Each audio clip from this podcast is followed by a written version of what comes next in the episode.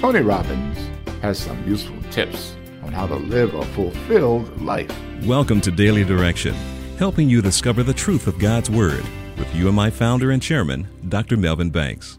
Tony Robbins says, to live fulfilled, be grateful for your blessings. Stay balanced. Don't let important things fall by the wayside. Donate time and money to worthy causes. Forgive and forget. Persist even when things are hard. I'm persuaded that God endows certain abilities to every person who lives on earth. And as we exercise and enlarge our abilities, we find fulfillment and purpose. While we may stumble upon our purpose, the sure way to know and live it out is by trusting and obeying Almighty God. King David sought to obey God, and despite his failure with Bathsheba, God rewarded his faith and faithfulness by establishing a dynasty for him, a line of kings that culminated with the arrival of the Messiah. We read God's promise in First Chronicles chapter seventeen, verse ten. I declare that the Lord will build a house for you,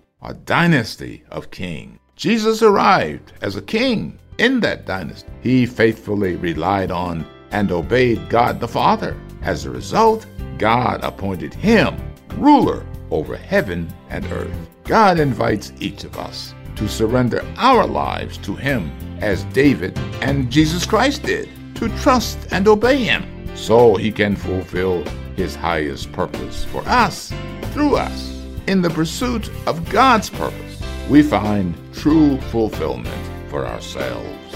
Thank you for listening to Daily Direction.